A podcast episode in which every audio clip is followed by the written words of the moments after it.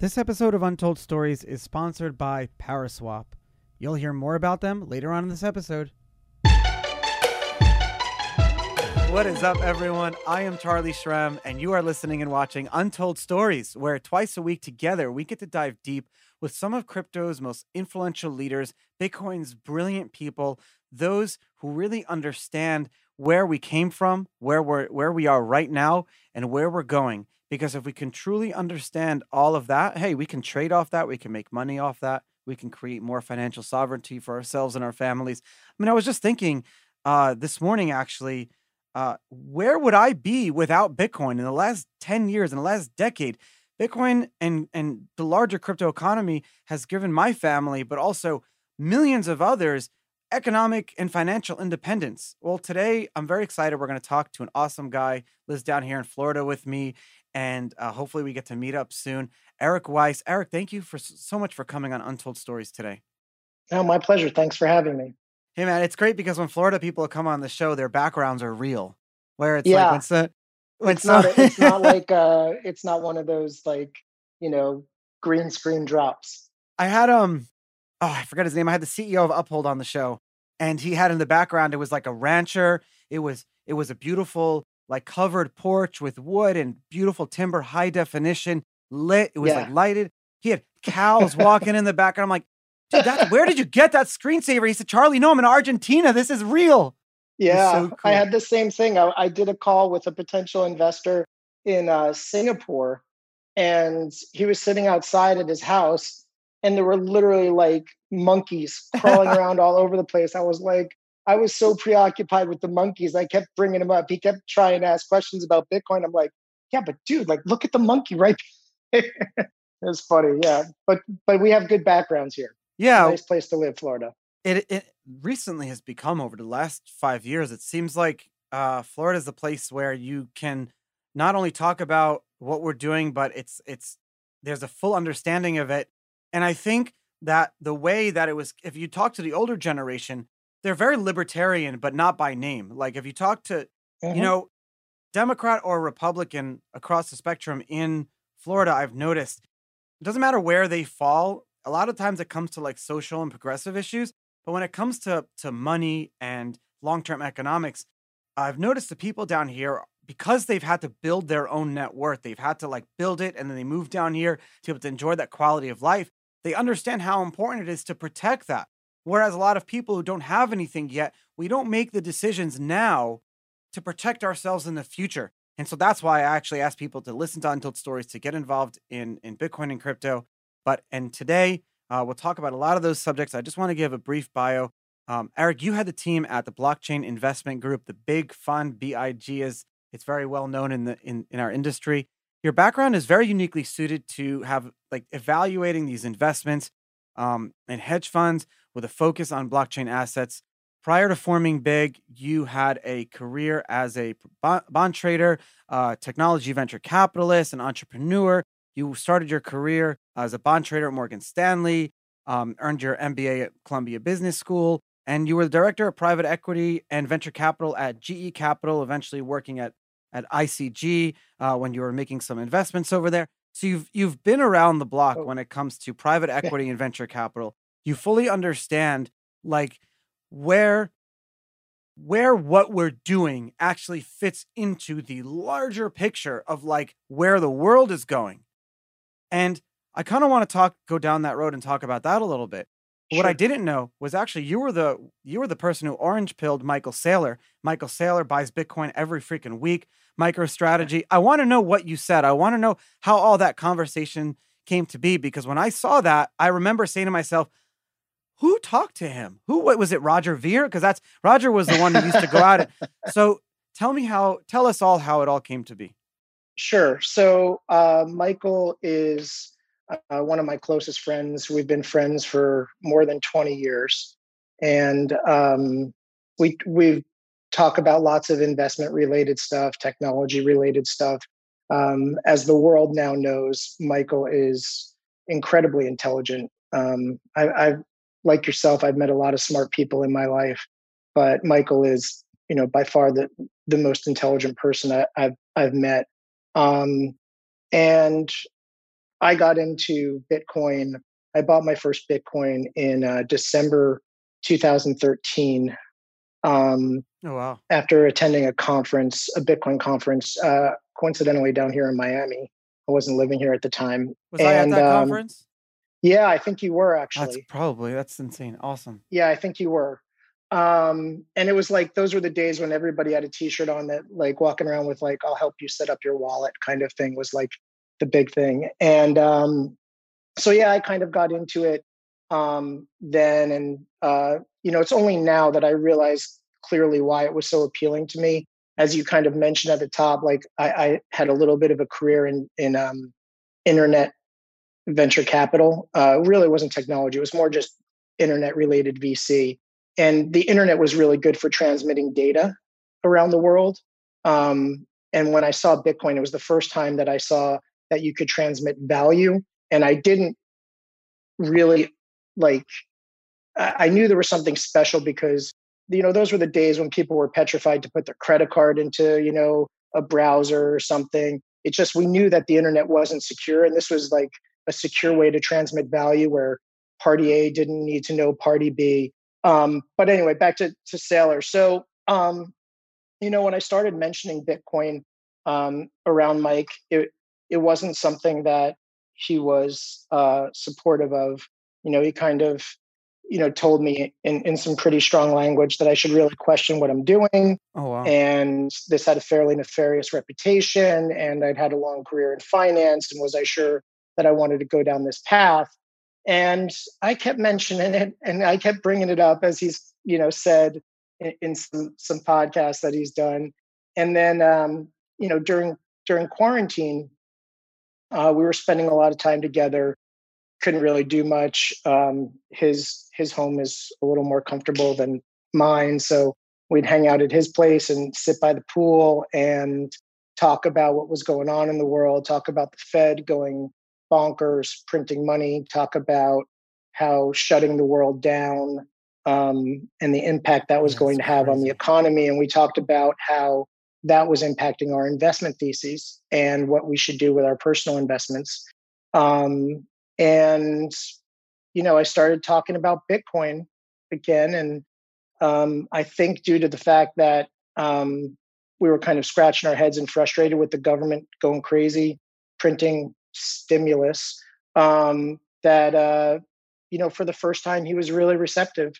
And instead of politely moving on to the next topic you know he said something like um, tell me more about this bitcoin stuff. And for the next couple days we we talked a lot about bitcoin. Um, i guess it only took a couple days to get all of the knowledge in my brain sucked out on bitcoin. And then he was like very politely like i'm done with you. Like wh- point me where else can i learn more about this? Uh you know and then you know he really uh we continue to talk about it every day but on his own he really like did a really deep dive went down the rabbit hole and it wasn't long before um he knew much more than i did and then um and then we got him got him into bitcoin do you think the pandemic just accelerated what governments were planning to do kind of anyways, but it just happened a lot faster? I don't think so. I'm not a conspiracy theorist. I think governments are incredibly inept and yeah, people don't realize that too. Yeah, there's no coordination. there's no person. There's no coordinate. Like, yeah, I just think they're not they're not capable of, of doing the stuff they want to do. I mean, to think that there's some kind of grand plan that can transcend, you know, one political party to another yeah. and one administration to another, I think is, you know, unlikely in my opinion.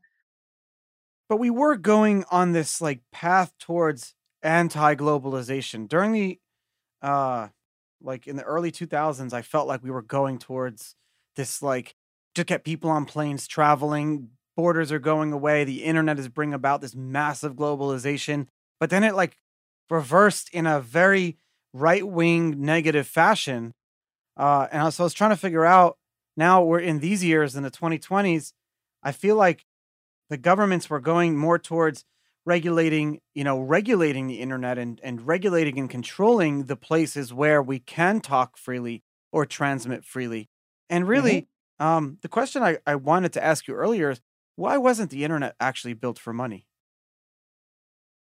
It's a good question. Um, I don't know. I mean, I, I think that uh, you know, technology's got a way of evolving that kind of like it's not unlike Bitcoin. You put it out there and, and people kind of take it in the direction they want. Um, you know, it, it seems like the internet really grew out of I mean, there's a reason that CES takes place at the same time as the AVN Awards in Las Vegas, right? I Yeah. By mean, the way, I've been to streaming. both at the same time. Yeah, that's why I literally I was at at a booth at CES for my electronics company, and then I actually yeah, went to the AVN Awards in a previous life. So there you go. right. But that's what drives technology. I mean, that drove a lot of internet adoption. Oh my. God, You know, for better or worse, streaming video got driven because of pornography. Uh, you know, that's what Yep. people wanted, and you know, I think like the the money piece came when people were like, "Well, how do we charge for the porn?" You know, and like it was a big driver. So I think these things, you know, kind of spiral out of control in a good way more quickly. Um, and hopefully that's what happens with with Bitcoin as well. And I think we're starting to see that. There's a great film fo- called Middlemen, um, where it's about two guys, and it's so perfect how two characters in a in, in a in a film can perfectly encapsulate why money over the internet was not a thing, and then it quickly became the thing that made the internet become become so big that people needed personal computers. And that was two guys who invented for pornography businesses a way to take credit cards over the internet. And it was literally like manually entering them in through like a pho- phone type of system. You got everyone Yeah. has to watch the movie. There will be or needs to be like a Bitcoin movie similar to that uh, that perfectly encapsulates that. But you're right, a hundred Middlemen. percent. I'm writing down middlemen. Oh my god, All it's right, so good. got. It's actually uh what's what's uh uh Luke Luke Owen. I think it's the uh he do, Luke Wilson doesn't Yeah. get enough credit for being an awesome actor. And just because he's like uh, Owen Wilson's brother, I think, Yeah, I'll check it out. or whatever. Luke Wilson doesn't he's a great actor. It's a great movie. Um it perfectly explains, you know, to everyone, but uh, I'm curious to know so so so you and Michael have been have been friends for all for years. Um before Bitcoin, how Mhm. would you guys, I guess, war game or talk about or or think about or even you know physically hedge your Mhm. life net worth for the future pre Bitcoin? What would you do? Yeah. So uh, Michael wrote a book called Mobile Wave. I don't know if you've No, read it or heard it. of it, but but basically, at the time, it read when he wrote it, it read a little bit like um, almost like fantasy future prediction of what uh, the mobile phone, mobile apps, how they were going to dematerialize everything that we do in our lives and how we were going to live our lives on our phones and you know all this mobile wave as it's aptly titled was going to come to fruition right? And now it reads like a history book so michael has an uncanny ability to not only see how technology is going to impact our lives in the future and i think he specifically has a gift for Wow, this book is um, amazing.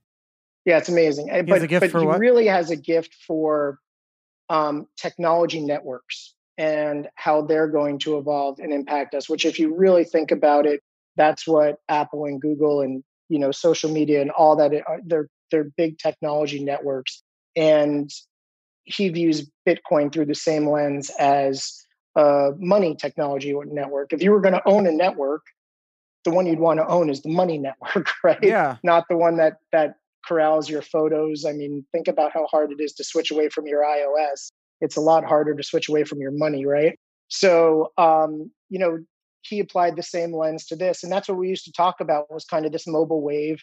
And I remember in like 2008 or something, um, we were hanging out when he explained to me at great length that Apple had already won and I didn't get that at all. And he explained it. Um, and the analogy, as the world now knows, he's pretty good at coming up with these awesome analogies right off the cuff. And he said um, something like, you know, yeah, Android may have 80% of the devices in the world, but 80% of the money in the world is on the 20% of devices that Apple has. And developers are going to develop for iOS and Apple And, you know, in his words, the die is already cast and Apple has won. And as a result, you know, we were like investors in Apple. Um, and that's kind of what we talked about and, and how these things came to be. And Bitcoin kind of happened in a similar fashion. Um, the only difference on the Bitcoin front is, you know, 99% of the time, he's the one, you know, kind of being the catalyst for the conversation. And on this one, I kind of brought up Bitcoin because I found it a little earlier. It's it's such a beautiful thing. It's such a beautiful thing. Um, and I love I love kind of how all of our thoughts and beliefs end up falling together. Doesn't matter like uh, uh, that background we come from. Um, so so here Michael is in buying Bitcoin, buying the dip uh, constantly, adding it to the balance sheet. Um, uh, a dozen, maybe more, of uh, publicly traded companies, including one that I'm an investor in, Voyager. Um, Invest Voyager is also has tons of Bitcoin on their balance their balance sheet. How so so I've released an episode today called the paving the path to decentralization. It's actually my personal view with uh, Mike Colyer from Foundry, uh, who's a big Bitcoin, one of the biggest Bitcoin miners. It's our view on like how we rationalize uh, our own ideology, but also you know being capitalists, we want to make money too, and where Bitcoin falls into the larger crypto kind of sphere that we're in now. And we believe that all coins and tokens, projects, platforms, protocols, blockchains all fall on like some sort of spectrum of decentralization. Bitcoin being the farthest one along. Bitcoin is the only sovereign money, is the only fully decentralized money, probably is the only blockchain. I have to check the numbers, but probably the only blockchain that there's no financial incentive that that the 51% attack and all the attack vectors cost just egregious amounts of money that it's almost impossible to do. But all, you know, there no one realizes that their blockchain's getting attacked every single day. Like you can go on mm-hmm. websites, you can look at them. It's like a constant battle and a war. No one thinks everyone thinks that everything is like all hunky dory all the time. Yeah. So what's your view, Michael's view? I'm not sure if it's together, so maybe if it's different, you guys can separate it. But here he yeah. is buying Bitcoin, but you guys are also you have the blockchain investment group. What's your thesis? How do you? So Michael I won't speak for Michael. Michael is a is a Bitcoin maximalist for sure. So I think decentralization is in many cases a critical feature for a lot of things. And in other cases, I I think that decentralization um, is just not that important, right? Um, centralization is more efficient, decentralization more inefficient, and central decentralization is really good for safety, security, you know, things like money. Um, but for other technologies, centralization is beneficial, in my opinion. And the way I view it, um, and this is not in any way speaking for Michael, this is just my view, is that I view Bitcoin and all the other digital asset projects completely differently. So I think Bitcoin is a safe haven store of value. Um, digital property, digital gold. And I view the rest of the universe as equity venture capital in this new exciting digital asset space. I don't think they're evil. Um, I, I think that there's going to be great wealth created in that area, but they're not going after what I feel Bitcoin has already won. And Bitcoin may be simple and it may be boring to some, but I think if people were to look at the space that Bitcoin is going yeah. after, they'd realize like, you know, it's going to replace $100 trillion of sovereign debt.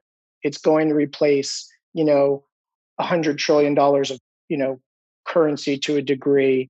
Um, there's no reason for the two sides to be fighting or at such odds. I don't, I don't think they hurt each other's value propositions. Yeah. I agree. I agree with that completely. Yo, sovereign debt is very specific. So every time El Salvador is buying Bitcoin, they're not buying American debt. Think about that for a second. Yeah. So what? Yeah. Uh, yeah. Right. That's. I mean. that's like that's the future uh, for Bitcoin. I mean, you said it right there. If if other countries follow big, the same that's standard, my big fear. That's my big fear. Why we don't get it anywhere near there that that soon. Why is that a uh, fear? Isn't that like a good end game for Bitcoin? I mean, what's the worst case, best case scenario for you? I try to just be positive, Charlie. Yeah. Um, Well, I'm I'm trying to figure out why No, I think that would be a bad I, thing. I am I am I am optimistic. I am positive. The majority of my net worth is in Bitcoin. Like I couldn't be more bullish, right? Uh, that said, I think that governments are not powerless and that they can impair our progress. yes. And I think that if there were to ever come a day when governments could not issue debt to fund their countries because people were putting all their money in Bitcoin, that would bring out, you know, the most aggressive form of government that we can envision. You see And- confiscation of Bitcoin. You'd see you'd see confiscation of Bitcoin. That's what you'd see. Same thing would happen with gold. When we couldn't issue Yeah, debt off of gold anymore, we confiscated all the gold because all we all were buying it as a hedge against that's that it's gonna happen again. I, I understand the libertarian mantras of like it's unconfiscatable, they can't take it, there's nothing they can do, we're outside the system. I think that's a little naive. Government can be very effective in how they um, make your life miserable and get what they want if they can get if they're if they're threatened enough. I mean, I I do think that Bitcoin It's is not not, a to- currency. It's not Yeah, fun to war game this because it's it's scary. Like uh It is. I think that idea of like a total crypto anarchy or you know like anarcho capitalism. I don't know if that's for me. I don't know if I want to live in a world with full anarchy. I like my local government. I'm friends with all my Yeah. commissioners. My mayor here. I see. I'm gonna have coffee with him later. Like they're all great people. Civic duty is important. I don't know why civic duty became this like anti democratic thing to like be a representative for your friends and family and your loved ones for the better good of the society that you live in. It makes no sense. I think it just got corrupted and people are I agree with you. I I think that so my hope for Bitcoin is that um, we're perceived as uh, digital property, digital gold, and I like the digital gold analogy because gold sucks. Yeah. It's been dead for a long time. It doesn't perform. It offers no utility whatsoever, and it's got roughly $11 trillion, $10 trillion worth of value. And I think if um, Bitcoin is positioned as a digital gold and digital property, that it's not threatening to governments and it gives us a runway to get to five, ten trillion dollars, and at two hundred and fifty thousand or five hundred thousand per Bitcoin, I think different things start to happen. At that point, you've got lots of direct and indirect stakeholders.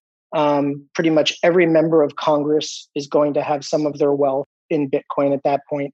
Pension funds, endowment funds, holders in publicly traded companies, et cetera. And then all of a sudden, we've got real representation um, at all levels of government. I mean, at that point, we could even have a president of the United States that holds Bitcoin, right? So um, I would like to fight these battles when we get to that stage. Sorry to interrupt your regularly scheduled programming, but I wanted to tell you guys that if you're using Pancake Swap, Uniswap, DYDX, Sushi Swap, you're doing it wrong. You need to be using Paraswap because Paraswap is a user interface, a decentralized smart contract platform that sits on top of all of these. And when you go to Paraswap or untoldstories.link forward slash Paraswap, because they're refunding your gas, if you go there, then you'll be able to, on top of Ethereum, Binance Smart Chain, and Polygon, look for the best prices for your tokens and swap and do everything in one predefined transaction on chain instead of having to do the approval to this token, to that token, to do all these different things. Paraswap does it all for you. It's decentralized. They just released their API version five that you can see everything. It's all open source. Very cool stuff. Untoldstories.link forward slash Paraswap. If you're using any of the other decentralized protocols, you're doing it wrong because you need to be using the routing, beautiful Paraswap routing system, and it's fully decentralized too. It's gorgeous. I'll talk to you guys soon.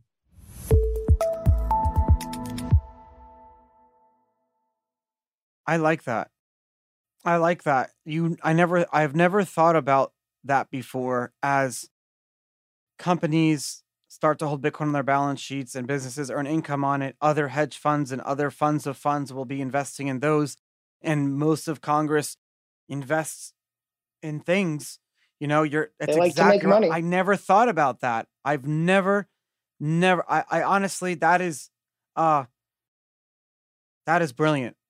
That that's going to become Thanks. a snippet, the two minute snippet right there. You do you must do podcasts a lot because that's actually really great. This is my sec. This is my second one. So, um, how do high net worth individuals invest differently than the average person? I I don't know where I personally fit in, but I'm trying to like. Uh, a very wealthy person told me that if you think like a wealthy person, invest like a wealthy person, you'll become wealthy. So, how do wealthy people invest differently than you and I?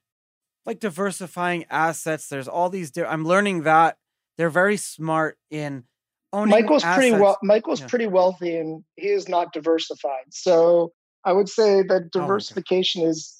You know, Michael likes to say that diversification is selling the winners to buy the losers. That said, um, a lot of the investors that I deal with are um, a little older. And you know, they're kind of boomers plus, and their general perception is hey, this Bitcoin and digital asset and blockchain stuff is a thing. I know that I want exposure to it. I don't fully understand it.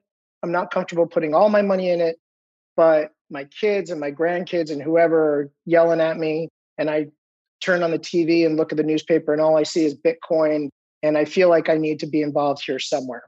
They don't want to know about private keys. They don't want to know about, you know, a hardware device and the, all of that is just very unappealing to most of them. And what they want is a way to invest in a space um, that is safe and secure and feels like what they've been doing their whole lives. That's why I started, uh, you know, my fund Bitcoin investment group, where we custody at Fidelity Digital Assets. People pay one percent a year. That's it. It's for high net worth individuals and institutions. I just buy and hold Bitcoin for them. It's that simple, and they get a monthly statement from us and they get a K1 at the end of the year that they give their accountant. And if they ever want their Bitcoin, you know, we'll send them Bitcoin to a wallet address, you know, if they want to exit and that's how they want to leave, or we'll convert it back to US dollars for them. And it's just a very nice direct way for them to hold Bitcoin. You know, it's uh it's not only that, it's not only a direct and we could talk about I'm I'm curious to know like what these kind of uh, structured debt products could look like, but borrowing against your Bitcoin is definitely very simple nowadays. Uh, yep. Actually, one of my sponsors, Ledn.io, we're giving away 50 bucks in Bitcoin to anyone who opens up their first loan. If they go to, I'm going to plug untoldstories.link forward slash LEDN. Great, great way. You put your deposit your Bitcoin. There's a custodial relationship there. Mm-hmm. And then you can borrow against it. The problem is it's still very new, Bitcoin lending, and, and, and even how it all works. And the relationship between the me and then the, whoever's custodializing it it's not fully vetted yet. In fact that's what the sec is actually trying to figure out right now with stable right. coins like what's that relationship? So what you do is you actually give people a way to for if someone let's just say they have a million dollars worth of bitcoin at the uh, uh, at the fund they could theoretically go and take that and borrow against it to buy a house in traditional structured product methods yeah, I guess they could. They they could show their assets to a bank, and the bank they might haircut their Bitcoin substantially. Also, Fidelity Digital Assets does offer uh, borrowing against your Bitcoin directly. It's not something that we extend through the fund. Um, I think it's a great thing. It's a borrowing against your Bitcoin is a hell of a lot better than selling your Bitcoin. Um, and and I advocate for borrowing against it as opposed to selling it. That said, it's not something that we offer directly through the sure. fund, but you could you could show it as part of your assets and borrow against it. Yeah, I think you know I made a mistake. Uh, the Bitcoin that I bought in uh, December of 2013, I sold. Um, and I still don't have as much Bitcoin as I sold at that time. Oh my God, neither and do I. Gee, I'll never own that much Bitcoin I've owned over the years, ever. That makes me feel a lot better oh because oh you're God. the ultimate OG. So I struggle with it. I have a certain amount, and I'm like, just that's uh, it's just never gonna change. Like I'll buy, I constantly buy a little bit, but Yep, it's a different world now. I I know, but the thing is, I think you really only need to own point oh one three three seven Bitcoin, and you know when Bitcoin is That's the number. dollars, That's point oh one three three seven. My Well, guess may- is you have a little more than that. It's a little bit. Well, you want to have actually one bit. I used to say five Bitcoin, but I think it's one. I've been reading a lot. I've been reading a lot of Hal Finney and Satoshi's writings a lot lately. I do it every year. I re- just read them all. I read a lot of the writings that that that I've had in you know my my because ten years ago when I got in, involved in Bitcoin, I was a lot more like uh free speaking of my thoughts and beliefs. Probably would put me in jail, but um I definitely like try to understand things a lot better in today's world. Yeah, I, I, I'm with. I mean, look, those lessons that we learned, um, while painful, are invaluable. Um, I think it should say something to to anyone watching that you and I genuinely will never sell any of the Bitcoin that we own. We're No. only trying to get more. And I, I mean, I know. Look, I know there are a lot of people with Bitcoin out there that probably have less Bitcoin than you and I, and I still wake up feeling uneasy that I don't have enough, not for greed purposes, just for like unpredictability, Yeah. inflation purposes. You know, like I want enough money to be able to live my life. And it scares the hell out of me that the price of apparel could go up by 15% in one year. I mean, I could give a shit about what I wear, obviously, but um the, the point is like in one year you can devalue my money by like more than 15% like i'd like to be around for a couple more years it could disappear pretty quickly what's enough for the Bitcoin network to succeed, where like you're talking about the five trillion dollar number, even higher, uh, take over that money supply, the M1. I think Hal wrote that Bitcoin would need to be at a one million dollar price per Bitcoin. And I've I to me, if Bitcoin doesn't hit a million dollars in my lifetime, then I've considered it a failed project. you know I, I use the same verbiage all the time and people get very mad at me when i say stuff like that It's an Um, experiment. It's a- That's the exact word I use. I. I, I still think we're in the experiment stage. Um, and that, you know, that implies risk, right? And a lot of people don't like to hear that there's any potential risk here. Um, but there is, right? I mean, we're half the size of Google. Bitcoin is half the size of Google right now. Um, we're decentralized and you can't shut it off and all that, but we are vulnerable and we are not where we need to be yet. And I agree with you. I, I think if we don't see a million dollars in my lifetime, it will have not gone the way that I hoped and expected. Speaking of our lifetimes, I'm a little bit nervous because people who never previously talked about money before, I'm hearing the words like hyperinflation. And I know it's it's it's we're so far away from that. However, in our lifetimes, we've seen other countries, you know, first world, Argentina, no problem, go through Yep. this year over year over year, and they accept it. Venezuela, yeah. Venezuela. But I'm talking about like like a country where where you can go and travel and stay in a nice hotel. Like uh, you're not doing that in Venezuela right now, but Argentina is a seemingly. I actually went there with with my wife. It's a great great place. Buenos Aires, is Awesome. amazing. La BitConf, amazing. One of the first Bitcoin conferences every year in Argentina. Well, now they move to Uruguay and they move around Chile, I think too. Um, what is this hype? When do we, you know, 15% a year Yeah. apparel? That's that seems kind of hyper to me. What is real hyperinflation and is it something that we should be worried about? I think, well, yes, it is something we should be worried about. I think nobody really knows how it unfolds um, because, you know, the analogy I like to use is the US is still like the best house in a bad neighborhood, right? So, what I like happens to the best house in a bad neighborhood you know as the neighborhood as the entire neighborhood goes downhill does that best house continue to kind of hold its value or does it bleed value too? And i think what happens is it starts to bleed value when there's an alternative. You know bitcoin is really a different neighborhood. Um, and so yeah there there are those of us in first world countries who for whom um, putting your money into Bitcoin is a way to preserve your purchasing power, maintain your wealth. But there are billions of people around the world for whom it's a lot more dire. they're they're not banked. They have no way to save money at all. The little bit of money they make which is barely enough for them to you know get by although they do, they could potentially save they just physically have nowhere to put the money.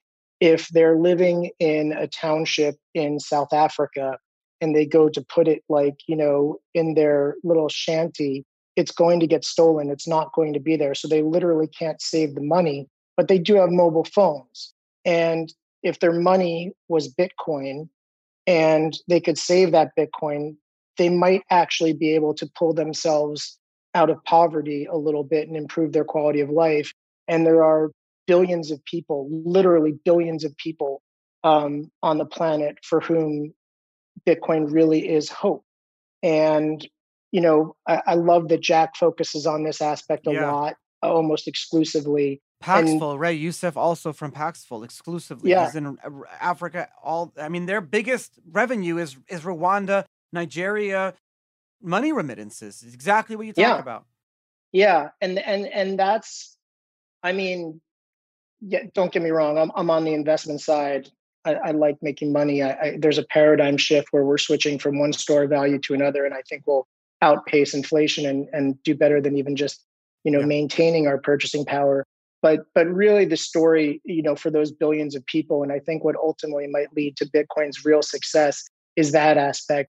You think about some of your ultra liberal politicians who are always saying how much they champion the rights of the unbanked, underbanked, and, and underserved part of the population.